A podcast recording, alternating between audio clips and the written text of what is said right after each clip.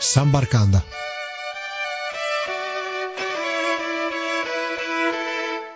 Ciao a tutti amici di San Barcanda e benvenuti a questa nuova puntata. In questa settimana di ottobre andiamo a uh, commemorare un disastro avvenuto nel 1963, esattamente il 9 ottobre.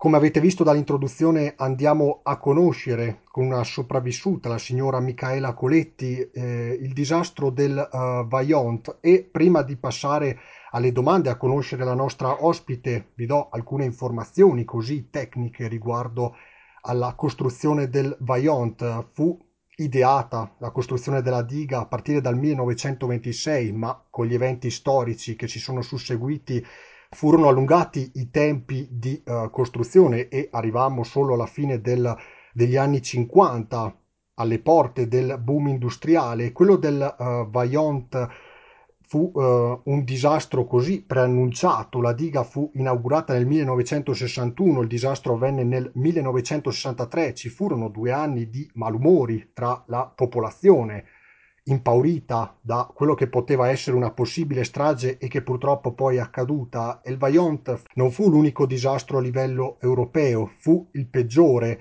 Accadde anche nel 1959 a Frejus, che provocò 423 morti, e anche in Trentino, a Stava, eh, vicino a Cavalese, a Tesero, nel 1985, provocando 268 vittime, e poi anche in Svizzera, a Matmark, che eh, riguardava la costruzione di una diga e che una valanga di ghiaccio uccise 88 operai nel 1965 e quei giorni del 9 ottobre erano caratterizzati dalla tipica temperatura autunnale, c'erano uh, piogge nei giorni precedenti e il vento tirava uh, piuttosto forte, dopo ci racconterà meglio la uh, signora Coletti.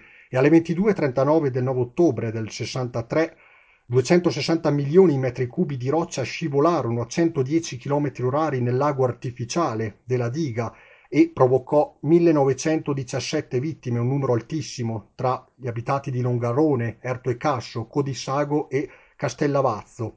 E ho il piacere di avere qui ospite eh, con noi la signora Michaela Coletti, una sopravvissuta del 9 ottobre, presidente oggi del Comitato dei sopravvissuti del Vaillant, un comitato nato per offrire sostegno psicologico ai sopravvissuti e a preservare la memoria di uh, quel disastro. Innanzitutto grazie di essere qui uh, con noi e buongiorno signora Coletti.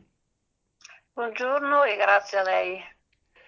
Dunque andiamo un po' con ordine, partiamo da quello che fu eh, il prima di quel uh, tragico 9 ottobre del 1963, abbiamo detto una strage eh, preannunciata. Ecco, mm. lei è di Longarone e ricorda sia i familiari, mamma, papà, i nonni, che anche magari i vicini di casa o il, il borgo in generale, ricorda i uh, malumori, le proteste delle persone? Lei aveva 12 anni all'epoca, non è così? Sì, sì, sì. No, beh, mm, ricordo perfettamente che soprattutto le persone anziane guardando la diga dicevano sempre quella sarà la nostra morte, però per uh, una bambina di 12 anni che aveva visto, era nata in pratica assieme alla diga, mh, mm, non era che avesse questa importanza così, così grande. Mio papà poi lavorava in diga e c'erano delle volte che magari mio papà e mia mamma alla sera discutevano e, de- e decidevano che cosa fare di questi cinque figli. So che tre sere prima ehm, ero fermata perché eh, stavo per andare in bagno, avevo sentito mia mamma e mio papà che discutevano e mia mamma che diceva a mio papà guarda è arrivato il momento di mandare via di casa i bambini. Io mi ero chiesta che cosa avessimo fatto di così grave perché la mamma volesse mandarci via. Lei non voleva mandarci via di casa, voleva mandarci a Belluno da una sorella per poterci salvare. Infatti mio papà ha detto guarda, venisse giù la diga, perché questa era la preoccupazione a Longarone, se venisse giù la diga morire qua o morire a Belluno è la stessa cosa, è meglio che moriamo assieme. Però sinceramente a me eh, quello che diceva mio papà, eh, sì, ehm, ehm non era che l'avessi capito fino in fondo, avevo capito benissimo, invece almeno avevo interpretato male anche quello che aveva detto mia mamma e per me è sempre stato comunque una cosa bruttissima che ancora adesso faccio fatica a, a capire ed accettare soprattutto, perché mi sembrava quasi che la mamma volesse liberarsi di noi, invece voleva soltanto salvarci, questo era. Ed era, immagino, una paura, un timore eh, generale, tutti cercavano un po' in qualche modo di poter andarsene da Longarone, o c'era chi invece voleva così resistere? No, ma eh, logicamente eh, allora chi lavorava in diga aveva famiglia che viveva a Longarone, per cui uno diceva se quelli che lavorano lassù tengono Longarone, eh, a Longarone la famiglia e non la mandano via, vuol dire che in realtà magari ci sarà pericolo, sì, però se loro non portano via la famiglia vuol dire che tutto questo pericolo non c'è. D'altra parte eh, è, noi vedevamo soltanto la facciata della, della, diga, non era che vedessimo quello che succedeva eh, all'interno in pratica della frana e così, noi non vedevamo assolutamente niente, per cui era difficile anche da capire che tipo di problema eh, poteva portare questa diga. Ripeto, le persone anziane lo dicevano sempre, però stavamo molto più in basso, per cui non avevamo la capacità, ad esempio, come quelli di Casso che l'avevano proprio davanti, per cui vedevano la frana che si muoveva giorno dopo giorno e allora loro avevano anche la capacità di poter decidere da soli senza aspettare che qualcuno dicesse ok, è arrivato il momento di andare via.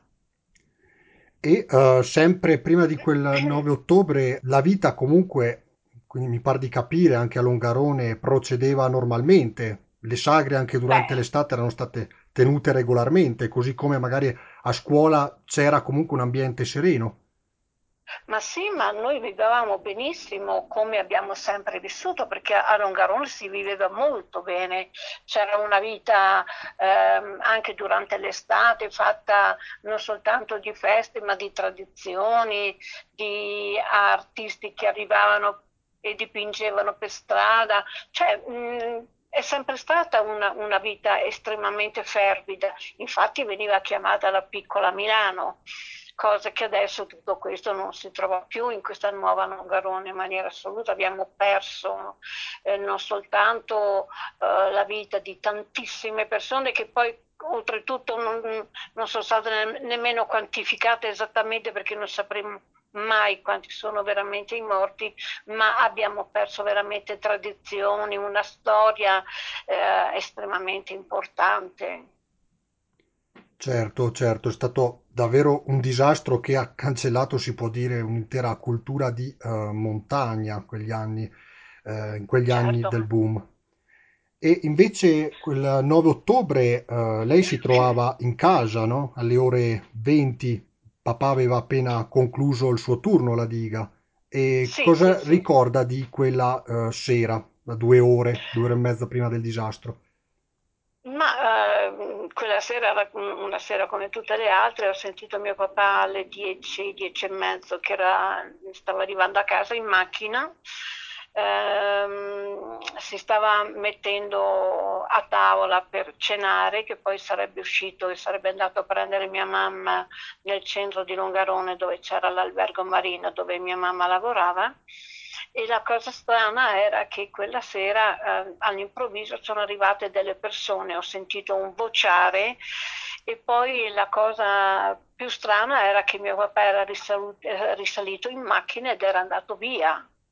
Eh, questa era una cosa che non faceva mai di solito. Ho sentito mia nonna che stava andando in camera sua e nemmeno dopo cinque minuti ho sentito un gran tuono e pensavo che fosse il classico temporale. Infatti mia nonna prima di arrivare in camera è passata da me e ha detto aspetta che chiudo le imposte che sta arrivando il temporale. Solo che invece che il temporale c'è stato bah, mh, questa distruzione, questo senso di, di, di velocità, questo rumore terrificante, ancora adesso non so qualificare se era rumore dell'acqua, se era rumore del vento, non lo so, comunque un grandissimo rumore, il senso proprio della velocità e il fatto che mi sembrava che ci fosse come un buco che voleva addirittura attirarmi in un profondo, in un fondo. Quelle sensazioni che ti arrivano così all'improvviso sono talmente forti, talmente eh, diverse dalla normalità che diventa difficile anche specificare in realtà. E ci fu anche il blackout. Lei a casa aveva già Sì, lampade la corrente elettriche. LED, sì, sì, sì, sì, sì, ma infatti eh, è stato un attimo, si è spenta la luce, e- e è stato un il contempo proprio, sentire il tuono, si stacca la luce, eh, mia nonna che dice aspetta che chiudo le imposte, è stato ver- veramente un battito di ciglia e come si fa a, a dire che cosa è successo prima, è successo tutto assieme, per cui anche perché poi noi abitavamo, avevamo la casa vicino alla chiesa, però proprio nel centro di Longarone, mentre mi hanno trovato a più di 500 metri di distanza da casa mia ed ero sottoterra, avevo fuori un piede e una mano. E fu eh, l'azione di un vigile del fuoco, mi corregga se eh, sbaglio, Aldo De Sì, Col, che fu uno De dei pochi Col, De sopravvissuti. Col, sì. Sì, Vide lui la mano. Sì, eh, passando, andando in cerca comunque perché eh, il buio c'era e poi non esisteva più niente, per cui non c'erano nemmeno punti di riferimento, uno andava così cercando qualcosa e con il riflesso della luna ha visto questa mano e pie- questo piedino che si muoveva, per cui hanno scavato, han tirato, mi hanno tirato fuori dicendo abbiamo trovato un'altra vecchia. E ero talmente probabilmente mh, piena di, di fango, di, di, di, di lividi, non lo so sinceramente perché non ero in grado di, di rendermene conto in maniera assoluta. Io capivo, cioè sentivo quello che dicevano, ma non potevo, non parlavo, non dicevo assolutamente niente. Mi hanno portato all'ospedale di Pieve di Cadore, son- dove sono rimasta per più di due mesi, ma a quanto pare nemmeno lì parlavo, per cui non lo so, è rimasto così tutto, tutto dentro ed è ancora lì, è ancora in attesa di essere probabilmente scoperchiato perché io me ne rendo conto che ricordo pochissimo, ma sicuramente potrei ricordare molto di più forse se fossi aiutata, se trovassi qualcuno che mi dà la possibilità di rivivere tutto questo con un altro tipo di coscienza e di, e di maturità, insomma. Ecco, e di- sempre di quella sera lei eh, ricorda anche il- subito dopo il frastuono il vento che accompagnava con sé il Pietrisco, ancora quando non ci si rendeva conto in quei secondi di quanto stava Ma io accadendo. so di aver fatto questo- questa specie di volo, io, sen- mm, io avevo la sensazione della, della velocità. Poi, ripeto, è, talmente difficile ehm, saper distinguere il rumore, ad esempio, che potrebbe essere dell'acqua piuttosto che dell'aria, eh, diventa difficile anche perché è stata una cosa di una velocità terrificante. Poi non è che sei pronta eh, perché sai che sta per succedere, è stata una cosa così. Infatti io per sei anni ho sempre pensato che era un sogno che prima o dopo mi sarei svegliata, per dire, no? Perché proprio era inconcepibile tutto questo, anche perché non ha mai trovato nessuno che ti dasse delle spiegazioni o ti spiegasse esattamente quello che tu avevi provato in quel momento. Per poter fare questo doveva esserci qualcuno che vedeva al di fuori quello che stava succedendo e questo non è successo logicamente. E allora fai riferimento soltanto a quello che tu hai provato, ma ripeto, sono delle sensazioni che uno prova, se va, se va male prova una volta sola nella vita e se va bene non le prova mai.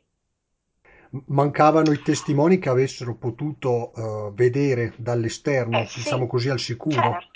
Eh sì, eh sì, certo, perché loro avrebbero potuto dire quello che effettivamente era successo, perché chi sta vivendo in quel momento non ha la capacità e la percezione di quello che sta succedendo, per cui non è neanche in grado di scindere le cose, di sentire se quello che prova in quel momento è freddo, è caldo, è acqua, è aria, come fa?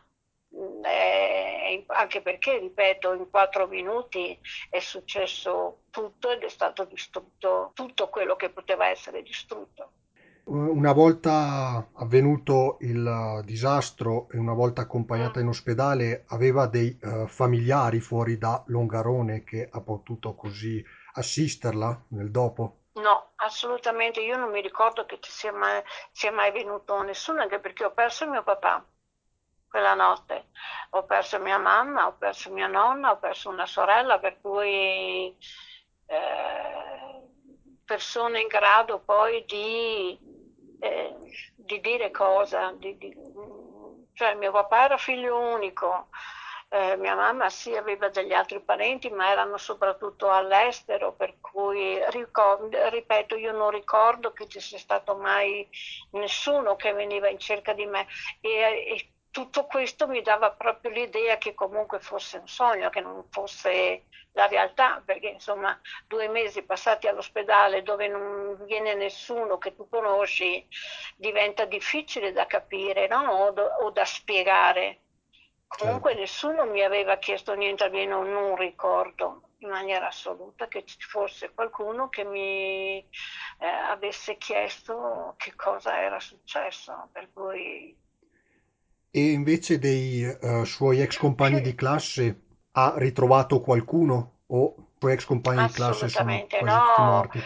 Allora, io sono stata dimenticata dall'amministrazione da subito, io, mia sorella e mio fratello che ci siamo salvati, eh, di otto che eravamo, eravamo rimasti in tre, e io sono ritornata a Longarone nel 2001 però eh, non ho mai trovato nessuno, eh, anche gente che conoscevo, ragazze che comunque avevano la mia stessa età, che siamo andati a scuola fino al giorno stesso, che mi guardavano e poi si giravano dall'altra parte. Mai nessuno mi ha detto, Michaela, senti, mi puoi raccontare come hai vissuto oppure eh, come stai, hai bisogno di qualcosa, possiamo ricordare assieme, assolutamente niente.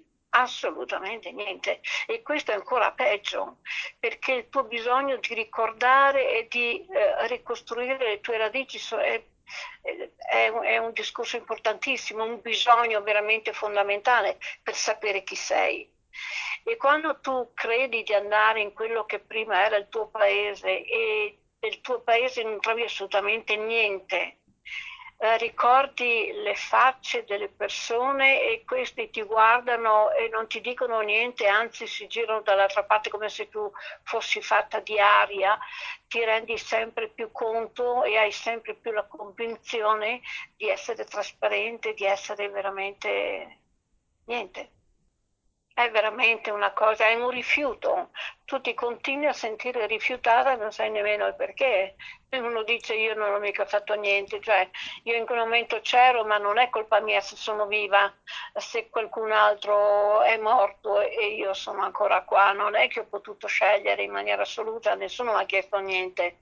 E dover pagare, tra mille virgolette, il fatto che tu sei viva rispetto ad altri che sono morti e, e appunto questo pseudo rifiuto tu lo vedi nelle, nelle, persone di chi hai conosciuto prima e che adesso fanno finta di non conoscerti è, è, è terrificante. È terrificante perché, perché non ti danno la possibilità di sentirti ancora a casa tua. Io non ho perso soltanto la casa, non ho perso soltanto i ricordi, non ho perso gli amici, la famiglia, ho perso il paese intero, ma ho perso la vita che avevo prima e anche quella che avrebbe dovuto essere la mia vita dopo.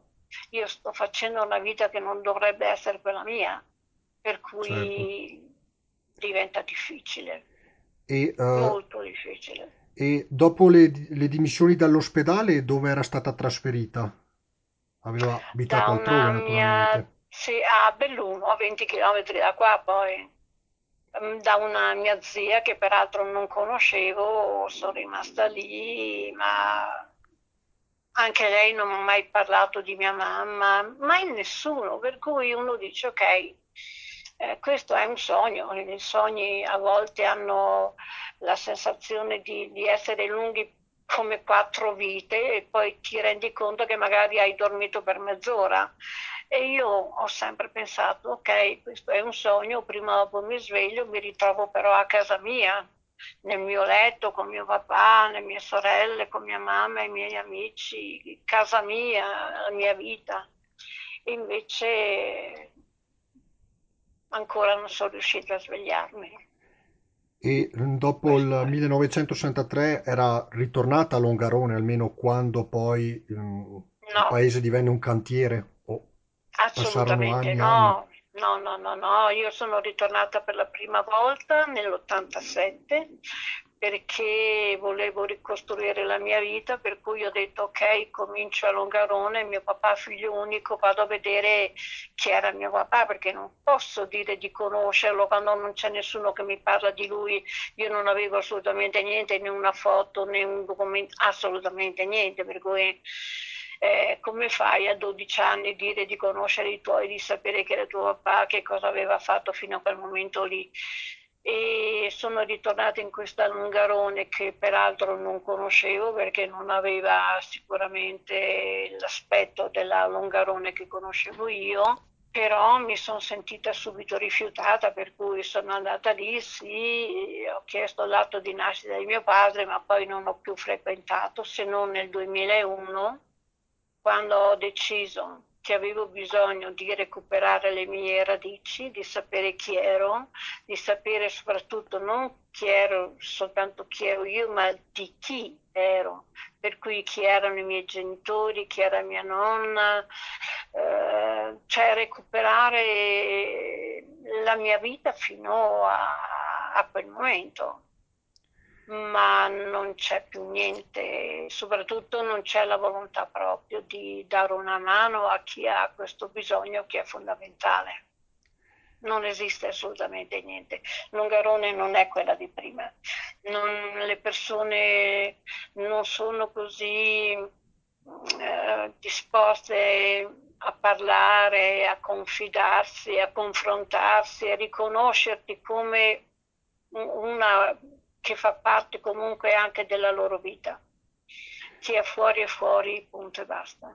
E eh, invece per i tanti sopravvissuti, eh, soprattutto anche parliamo dei paesi attorno al bacino, quindi Mm, eh, Spezia, mm, Aderto e Casso, e sono stati trasferiti dopo a Vajont in Friuli, nella pianura eh, friulana, non è così? Sono state sì. costruite apposite case per i sopravvissuti.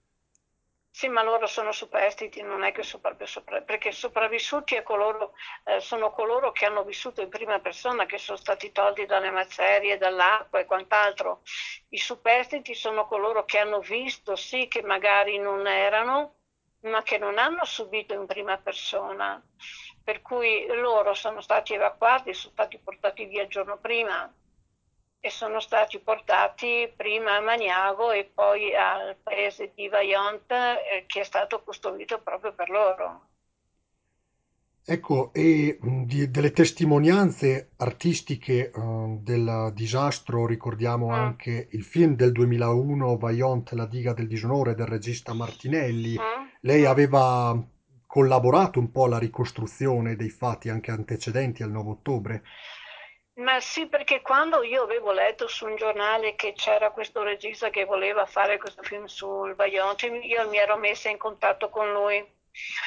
E allora lui mi aveva detto, ok, allora visto che tu l'hai vissuto in prima persona, fammi la cortesia, scrivimi quello che hai provato quella notte, le sensazioni, in modo che io mi posso basare su, su quello che tu hai provato per fare esattamente ehm, capire che cosa è successo. E là l'ho conosciuto, poi siamo diventati amici, ogni anno lui mi telefona per, eh, farvi le condoglianze in pratica il 9 ottobre. Oh, avevo anche partecipato, ho fatto una piccola particina che poi è stata tagliata, ma insomma non è che sia importante quello. Però sì, è importante il film, però quello che a noi ha dato una dignità non è tanto il film quanto Marco Paolini. Che è un altro che ha raccontato molto bene quei fatti anche il con lo spettacolo è il primo in assoluto, eh sì. È da lui che deriva tutto questo. Perché fino a- eh, io fino a quel momento lì a me avevano sempre detto che i miei erano morti, che dovevo ritenermi una persona fortunata, appunto, e basta. Quando invece Marco Paolini in televisione ha spiegato esattamente che cosa era successo e ha spiegato soprattutto per come si è arrivati al 9 ottobre, io ho capito che i miei sono stati assassinati, per cui c'è stato un mio bisogno proprio di, eh, di rivalsa, di, di- di- raccontare esattamente la verità di quello che si prova dopo aver vissuto ed essere soprattutto abbandonati non soltanto da un'amministrazione ma dallo Stato addirittura. L'unico dovere che avevamo noi era quello di dimenticare, di star zitti, di non parlare. L'unica cosa che ti dicevano era quello, poi tutto quello che tu sei, tutto quello che hai patito sono affari tuoi, non interessa a nessuno. Ci dobbiamo avviare verso la chiusura, ma un'ultima domanda eh, la eh, poniamo. Prima del eh, disastro ci fu una giornalista bellunese, Tina Merlin, che eh, diventò così la Mm? portavoce del popolo, denunciò i rischi che erano in atto, ma fu anche inascoltata, non è così? Era una giornalista piuttosto conosciuta anche tra Longarone ed Erto e Sì, Casso. sì, però il, il fatto è che Tina Berlin ha sempre parlato di, di Erto soprattutto. Lungarone, anche nel libro che lei ha scritto, si nomina Lungarone una volta sola. Lei aveva amici personali su Aerto, ecco perché andava su e, e ascoltando una volta durante una conversazione fatta in un bar ha sentito parlare di questa frana e allora si è fatto accompagnare, ha visto e da lì è nato tutto. Ma Longarone in realtà non c'entrava niente per lei con questo fatto perché pensava che fosse un fatto esclusivamente locale che non avesse poi delle conseguenze anche in altri posti. Diciamo Infatti, anche dopo il 9 ottobre, poi la Tina Merlin è sparita, eh. Del Vaillant non ne ha più parlato, non si è interessata di questi 30 bambini che erano rimasti da soli eh, sotto i 16 anni e di cui nessuno si è mai preoccupato. Quindi completamente. Questa è la verità. Lei dice, diciamo, mh, si preoccupava anche un po', o comunque riportava le preoccupazioni degli abitanti che la frana portasse con sé il paese di, di Erto e Casso.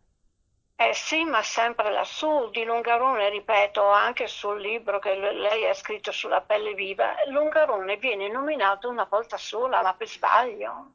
Quando poi nella realtà tutto quello che succedeva lassù aveva anche delle ripercussioni su Longarone che era ai piedi della diga.